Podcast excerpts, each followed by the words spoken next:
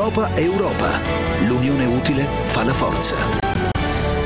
Di Gigi Donelli. Buongiorno a tutti da Gigi Donelli, da Alessandro Schirano, da Gianmarco Ferronato in regia, da tutti noi di Radio 24. Oggi cominciamo dal eh, sistema operativo del Green Pass, il sistema operativo del Green Pass europeo che è stato annunciato dunque questa settimana, metà settimana, sarà pronto il primo giugno.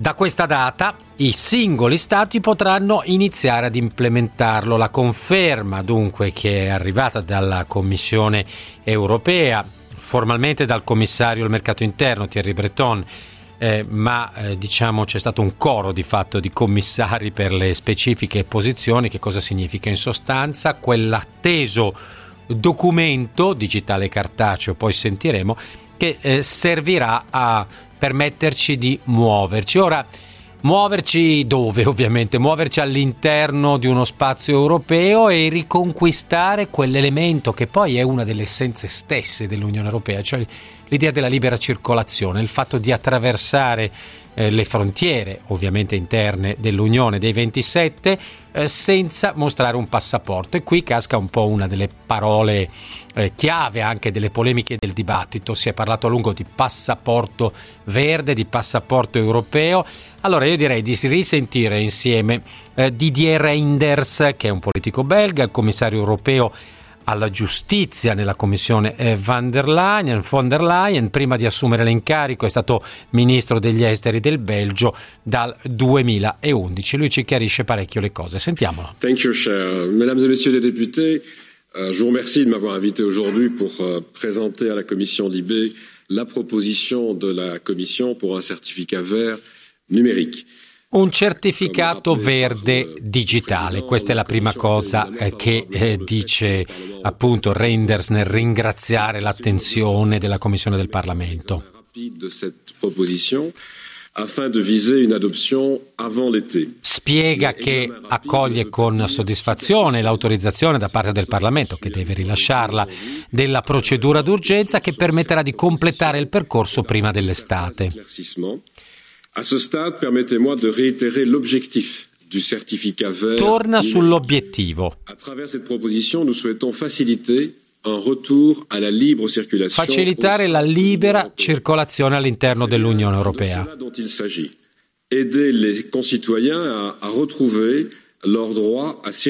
Ecco dunque, aiutare i concittadini europei a ritrovare il diritto di circolare liberamente, il tutto in un modo adattato alle circostanze.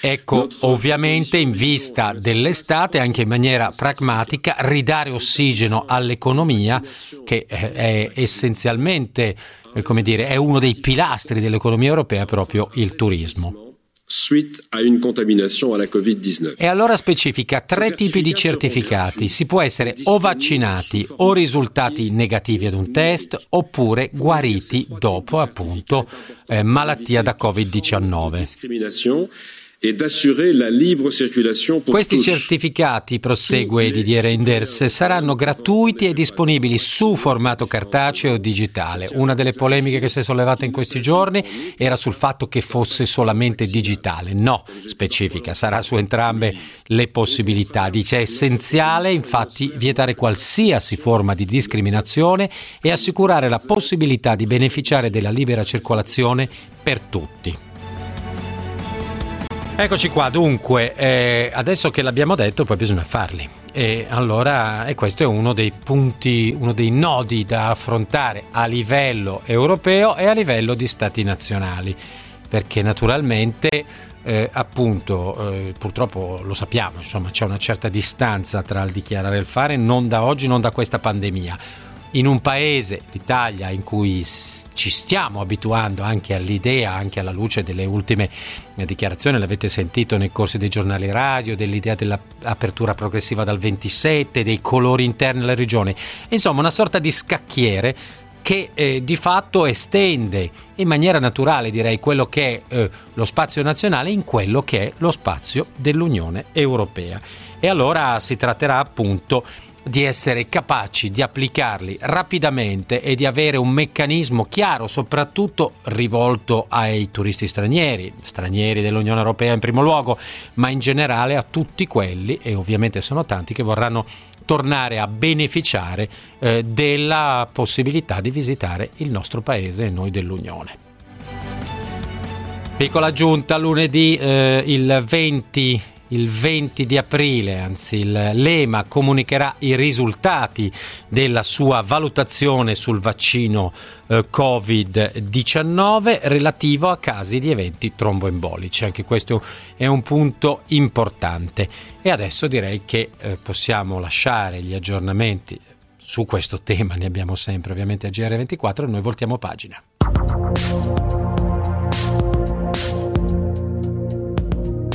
Allora, all'interno dell'Unione, la scorsa settimana vi abbiamo raccontato anche con alcuni elementi, credo, se, se, che possiate condividere, curiosi, quelle che sono state, eh, quello che è stato l'esito delle elezioni eh, politiche in Bulgaria. Vi ricordo brevemente in Bulgaria un primo ministro che vince ma con una gran fatica, dietro di lui un rocchettaro, un cantante, un un signore di 57 anni, noto appunto per, sue, per, i suoi concerti come musicista, che fonda un partito e eh, diventa secondo e arriva secondo a queste elezioni. Insomma, shock dalle parti di, di Sofia. Il nuovo Parlamento, dunque bulgaro, eletto col voto del 4 aprile scorso, si è riunito a metà settimana e ha preso tempo, ha preso tempo per decidere il da farsi. Intanto il, il premier, quindi anche il leader di questa forza politica che si chiama eh, Gerb Boyko Borisov, ha annunciato che lascerà il suo posto e che eh, al suo posto indicherà per il partito, che comunque ha la maggioranza relativa, il eh, ministro Daniel Mitov, 43 anni, ex ministro degli esteri. L'opposizione denuncia eh, che eh, da parte del governo attuale e comunque dal primo partito c'è un tentativo di ricattare il paese ritardando i passaggi successivi, appunto quelli istituzionali, eh, di fatto tenendo sotto ostaggio gli aiuti europei. A dirlo in maniera diciamo più alta di altri, una esponente importante dell'opposizione si chiama Iskra Mikhailova, membro del Parlamento europeo e la sentiamo un attimo. Allora, dice la signora Mikhailova, il um, premier Borisov eh, di fatto tiene in ostaggio il paese. Si è autorizzato a, ad attendere per indicare gli sviluppi e i risultati delle elezioni prima di presentare i documenti necessari che Bruxelles chiede per eh, ottenere i fondi europeo. Insomma, il famoso recovery non è solo in Italia un oggetto centrale. Questo è quello che noi dell'opposizione eh, riceviamo dal messaggio del governo e siamo eh, decisi a impedire che questo accada. Dall'altra parte, dall'altra parte appunto il premier uscente Borisov prende eh, tempo e si aspetta nei prossimi giorni, nelle prossime ore forse, eh, un'indicazione appunto su come intende muoversi tra la politica interna e quelli che sono invece i delicatissimi dossier europei.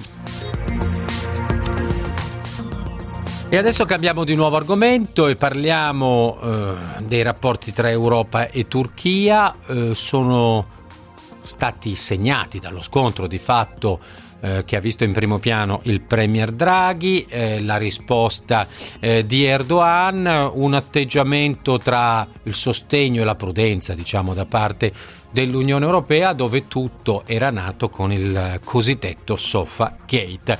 Allora io direi che eh, possiamo sentire su questo il collega Vittorio Darolda. Quanto accaduto ad Ankara non si ripeta mai più. Nel primo gelido incontro tra Ursula von der Leyen e Charles Michel, dopo il Sofagate, la Presidente della Commissione europea ha messo in chiaro il suo disappunto per il gesto di Erdogan e la mancata reazione del Presidente del Consiglio europeo a suo sostegno.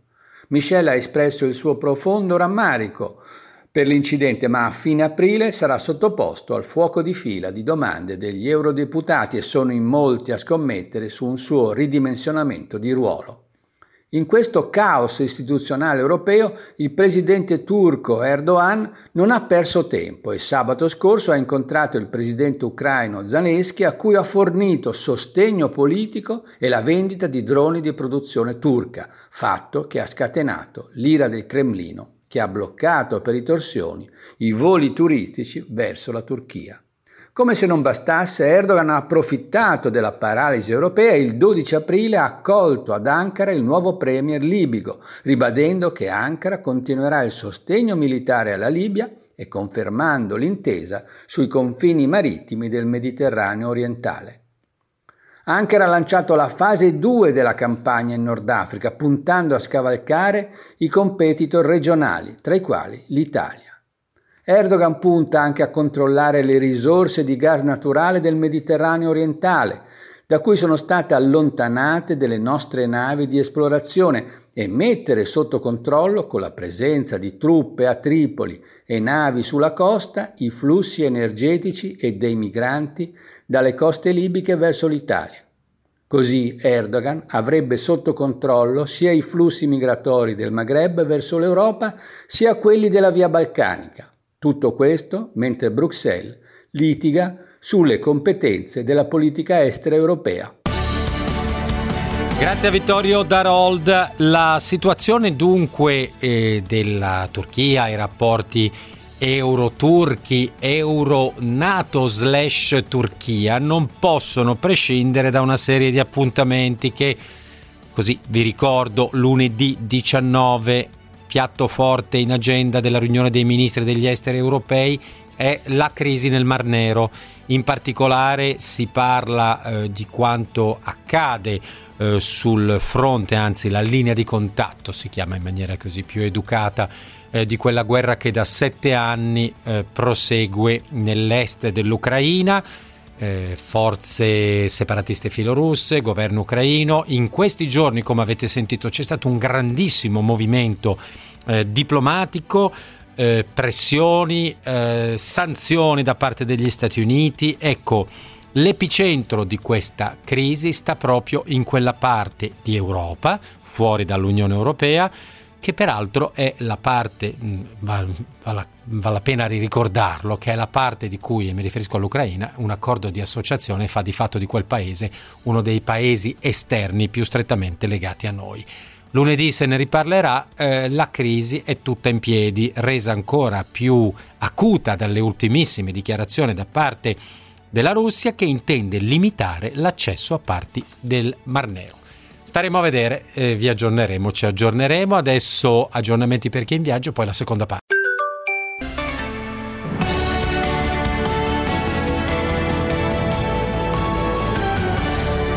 Europa Europa.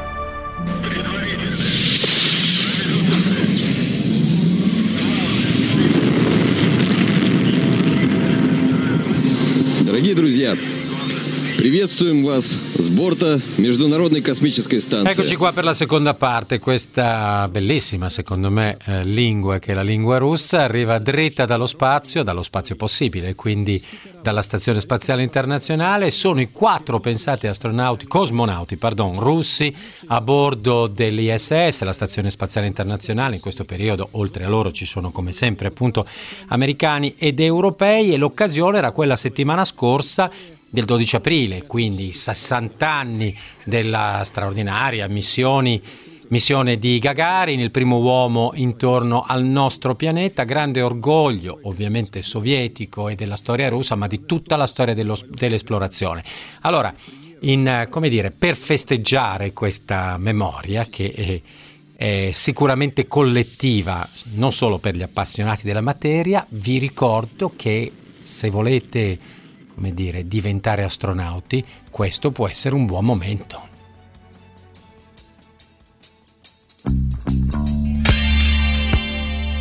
Chiunque risieda in uno dei Paesi membri dell'Unione Europea e abbia sempre sognato di andare nello spazio, apra bene le orecchie. Fino al 28 maggio c'è tempo per presentare la candidatura per diventare astronauti dell'Agenzia Spaziale Europea. Non è più necessario essere piloti o ingegneri, bisogna avere meno di 50 anni ed essere ben motivati. Sì, perché le selezioni durano mesi e sono strutturate in sei fasi. Tutti possono dunque avere la possibilità di provarci, come ci spiega Antonella Costa del Dipartimento Risorse Umane dell'ESA. Questa volta vorremmo invitare a candidarsi in particolar modo le donne, perché desideriamo fortemente aumentare la diversità di genere nel nostro attuale corpo astronauti e per la prima volta lanciamo anche il Parastronaut Visibility Project, quindi cerchiamo di identificare persone con determinate disabilità fisiche che vogliano unirsi a noi a questo nuovo viaggio. La premessa è che comunque in ESA siamo convinti che la diversità sia una ricchezza e un valore imprescindibile.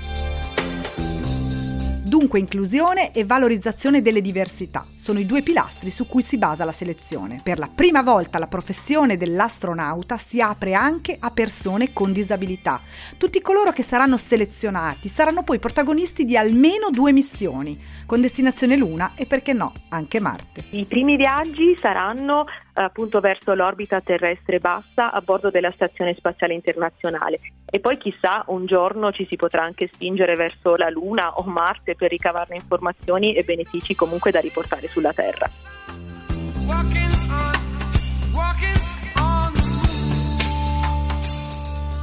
Ecco dunque, l'indicazione è chiara, fino a fine maggio, sotto i 50 anni, vabbè, mi suona un'ingiustizia, ma me la terrò. Ecco, ricordo anche, e se pensate che questo limite come dire, d'età possa poi essere una trappola che abbiamo in realtà nella storia proprio dell'astronautica italiana ed europea, per esempio il caso di Nespoli che eh, ha festeggiato i suoi 60 in orbita, insomma c'è una fase senza andare ai recordman, in questo caso sono statunitensi e russi, ma c'è davvero un nuovo approccio a quella che è l'esplorazione e da questo punto di vista l'ESA, esa.it è il sito, eh, può riservare grande soddisfazione. E adesso cambiamo argomento. Milano vicino all'Europa Milano che banche, che cambi. Milano gambe aperte. Milano che ride, si diverte. Era un po' un'altra Milano, viene da pensare in questa bellissima canzone di Lucio Dalla, ovviamente, l'ha, l'ha scritta 42 anni fa della Milano appunto a gambe larghe che, che, si diverte. Ecco, questo periodo ovviamente fa un po' a pugni con l'attuale eh, mondo in cui viviamo, Milano capitale morale, amorale, incensata e villipesa. Ecco, vogliamo parlare di questo lato e del lato europeo di questa città e eh, lo abbiamo fatto con Angelo Miotto che con Massimo Canfora ha scritto Milano siamo noi, fuori dai luoghi comuni, pensare una città autentica e democratica, 20 voci civile. Un eh, percorso che vuole essere anche un po' lo spunto per iniziare un percorso nelle grandi città europee. E con Angelo Miotto siamo partiti proprio chiedendogli che succede se sul vostro testo googolate la parola Europa? Beh, è accaduta una cosa molto interessante perché eh, ovviamente con il, il, cerca nel testo sono andato a vedere nei vari capitoli, sono appunto 20 e trattano tutti gli argomenti diversi dove spunta la parola Europa. I temi sono diversi e sono ovviamente collegati perché una città è un fascio di vene e di arterie molto complesso da analizzare e per questo abbiamo scelto la forma corale e vanno da, dall'abitare, che è una questione estremamente delicata, al consumo di suolo, a, alla, alla, alle opportunità di genere per quanto riguarda il lavoro, alla conflittualità sociale, addirittura delle iniziative che nascono dal basso, fino alla rappresentazione di una città rispetto a quello che è la sua identità nei confronti eh, del mondo a livello internazionale. Quindi eh, ci sono diversi punti che vengono toccati e che tutti insieme forse danno un po' questa e restituiscono questa idea di cui parlavi, e cioè noi siamo milanesi, ci sentiamo europei, siamo dentro dei parametri europei sicuramente, c'è un'area culturale europea che si respira sicuramente a Milano, però da un certo punto di vista anche rimaniamo uh, attaccati a una tradizione sicuramente italiana, eppure in Italia siamo una città che non fa in, qualche maniera eh, riferimento per le altre città. Quello che succede a Milano è piuttosto unico a livello politico, ma spesso anche a livello sociale, forse anche perché siamo in una regione molto vasta e, e, e, molto ricca anche nonostante le grandi disparità sociali. E poi Milano diventa the place to be la fa diventare in realtà così il New York Times del 2015, era la copertina che accompagnava il numero speciale su Expo 2015. Ecco, su questo titolo, su questo che ovviamente è piaciuto molto a noi milanesi ed è stato eh, rilanciato in tutti i modi, eh, voi elaborate e, eh, come dire, amleticamente lo fate diventare to be or not to be. Che cosa intendete? Beh, il dubbio è ovviamente la rappresentazione mediatica che si fa, appunto parlavamo prima di identità e c'è giustamente una rappresentazione identitaria che è legata al marketing. Eh, Milano in cerca di un'identità è Milano che in qualche maniera noi lo ricordiamo sicuramente eh, dalla stagione della capitale morale o amorale, visto anche tutta la Tangentopoli che qui ha avuto un teatro particolarmente importante, ha dovuto ricostruire anche un po' la sua immagine.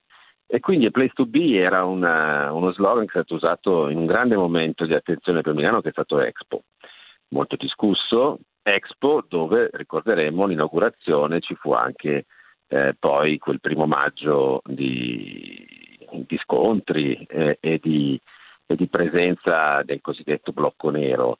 Eh, e ci furono anche le scritte sui muri, ci furono le scritte sui muri con l'invito poi ad attivare i cittadini a cancellare le scritte dai muri con eccessi di zelo, ricordiamo anche furono cancellati dei murales che erano stati eh, pagati proprio dall'amministrazione pubblica con i street artist per dire. E quindi eh, questo per, non c'entravano nulla. E quindi questo per dire anche di una, uh, di una confusione in realtà che, che, è avvenuta su questo place to be or not, noi diciamo, perché per fare un riferimento a quello che dicevo prima, Milano è una, una, città dove gli affitti, per esempio, sono i più alti d'Europa, quindi c'è un tema dell'abitare molto forte, dove abbiamo sviluppato dei quartieri molto belli, ma molto inaccessibili, grandi architetti hanno costruito e sono cose veramente belle da vedere, però non sono alla portata di tutti. Ricordiamo che per visitare un appartamento ai tempi bisognava pagare proprio per evitare che i curiosi andassero a vedere queste architetture. E poi anche la questione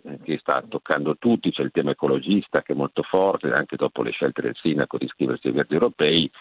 È vero, c'è una grandissima spinta in questo momento per piantumare, per eh, far vedere che avremo parchi e nuovi, e nuovi, spazi verdi, ma è anche vero che rimaniamo comunque una città, in città intendiamo proprio anche non soltanto Milano, ma anche diciamo, un territorio vicino dove il consumo di suolo è ancora troppo alto. Angelo Miotto, grazie di essere stato con noi, lo ricordo, Milano siamo noi, lo trovate googolando e naturalmente lo trovate in libreria, una riflessione su una città, una città europea, una città che come tutte le città ha tanto eh, diciamo tanti temi da affrontare, tante complessità. Ma noi siamo arrivati con questo alla conclusione. Non mi resta che ringraziare Alessandro Schirano che realizza come sempre come questa trasmissione, Gianmarco Ferronato in regia. Da parte mia un caro saluto a tutti voi. GR24 a Europa Europa. Ci sentiamo la prossima settimana.